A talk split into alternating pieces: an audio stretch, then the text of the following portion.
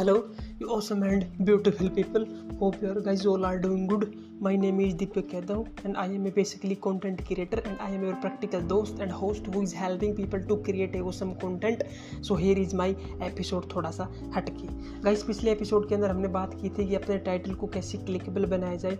उसके लिए हमने कुछ टॉपिक्स के ऊपर डिस्कस किया था। आज उसी को चीज़ को हम कंटिन्यू करने वाले हैं आगे। सो so, उसके अंदर हम कुछ चीज़ें और ऐड करेंगे। सो so, उसमें जो सबसे पहली चीज़ है वो ये है कि आपको अपने टाइटल को यूनिक रखना है।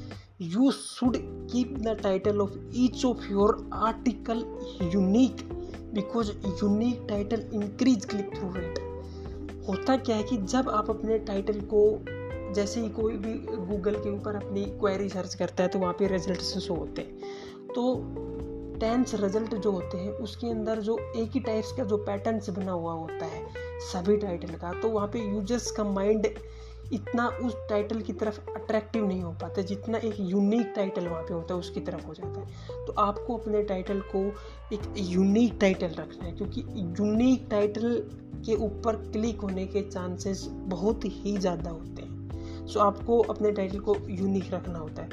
और सेकंड जो इसके अंदर जो चीज़ है, वो है कि डोंट ओवर ऑप्टिमाइजेशन क्योंकि यूनिक टाइटल रखने के चक्कर में होता क्या है कि आप अपने टाइटल को बहुत ज़्यादा ओवर ऑप्टिमाइज कर देते हो।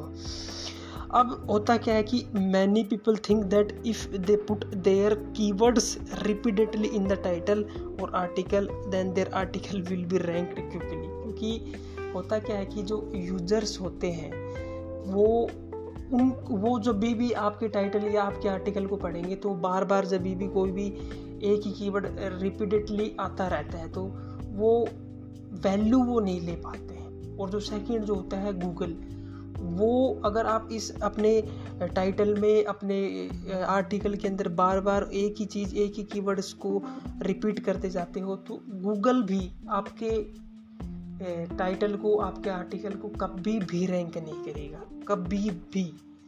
सो so, आपको अपने टाइटल को कभी भी और ऑप्टिमाइजेशन नहीं करना है।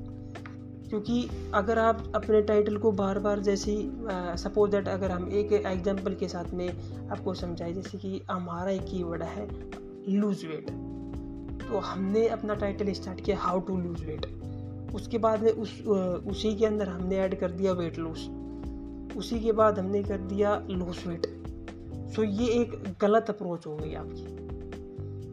क्योंकि ये अप्रोच होती है ओवर ऑप्टिमाइजेशन की।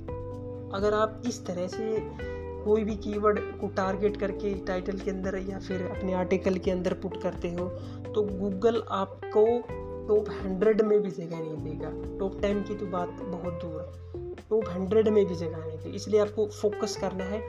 अपने कीवर्ड को किस तरह से आप एक प्लेस पे, प्लेस कर सकते हैं एक जगह पे जहाँ से आपकी ऑडियंस का जो अटेंशन है वो ऑटोमेटिकली उसी की तरफ़ चला जाए। तो उस चीज़ के ऊपर आपको ज़्यादा से ज़्यादा फोकस करना है। अब इसमें जो थर्ड चीज़ आती है वो ये आती है कि आप अपने टाइटल के थ्रू अपने ब्रांड की अवेयरनेस भी करवा सकते हैं। Awareness of your brand.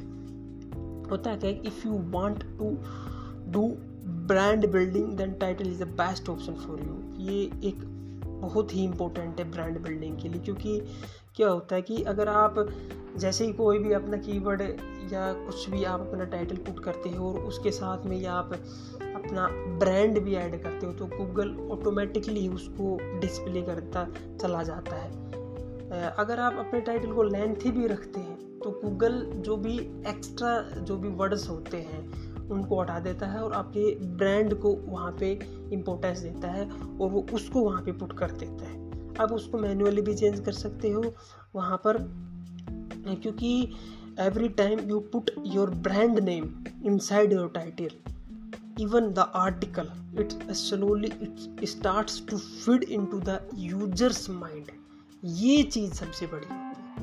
कि आप अपने ब्रांड का जब भी नाम वहाँ पे पुट करते हैं, अपने आर्टिकल टाइटल के अंदर तो स्लोली स्लोली जो भी यूज़र्स आपके आर्टिकल को पढ़ने के लिए आते हैं, आपके या सपोज़ दैट कोई भी वीडियोस को देखने के लिए आते हैं तो वहाँ पे वो उनके माइंड में ऑटोमेटिकली फ़ीड होने लग जाता है कि ये उसका ब्रांड है, ये उस बंदे का ब्रांड है, ये उस बंदे का टाइटल है, उस बंदे का वीडियो है कॉन्टेंट है।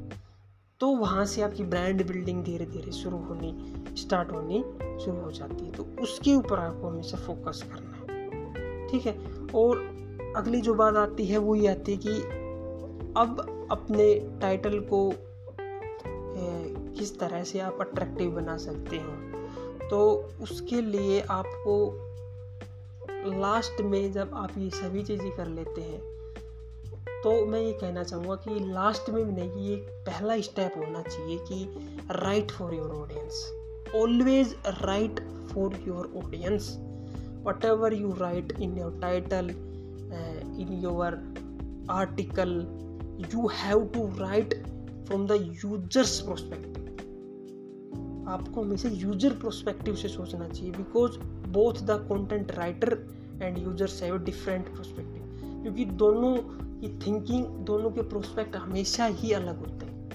तो आपको खुद को रख के नहीं वहाँ पे लिखना होता है, कोई भी कंटेंट क्रिएट नहीं करना होता है। आपको यूज़र्स के माइंड से हमेशा सोचना होता है कि यूज़र्स इसको किस तरह से देखेगा यूज़र्स को क्या यहाँ पे मेरे इस आर्टिकल से, मेरे इस टेक्स्ट बेस्ड कंटेंट से, मेरे इस वीडियो से, मेरे इस कंटेंट से क्या वैल्यू मिल रही है। अगर आप वो चीज़ समझ आते हो तो देन आपको वहाँ पे आगे बढ़ने से कोई नहीं रोक सकता है।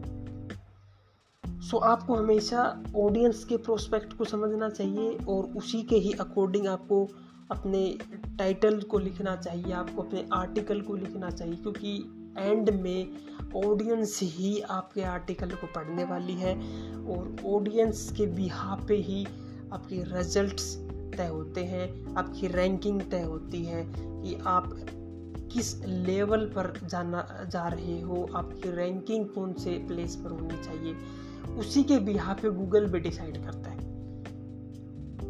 ठीक है तो आपको इन चीज़ों के ऊपर फोकस रखना होता है। जब आप धीरे धीरे इन चीज़ों के ऊपर वर्क करने लग जाते हो तो ऑटोमेटिकली यूज़र्स का एक्सपीरियंस अच्छा होता चला जाता है। एंड एज वेल गूगल भी आपको प्रायोरिटी देने लग जाता है और आपको रैंक्ड कराने लग जाता है। और उसी के साथ आप धीरे धीरे धीरे धीरे गूगल्स के टॉप टेंस रिजल्ट्स के अंदर आने लग जाते हो। ठीक है जी? तो इन कुछ चीज़ें जो हमने आज आपके साथ डिस्कस की तो इन, इनके ऊपर आप स्लोली स्लोली एंड स्टडली काम कर सकते हो और जैसे इनके ऊपर आप काम करना शुरू करते हैं तो आपको रिज़ल्ट ज़रूर मिलेंगे। Thank you so much for listening this episode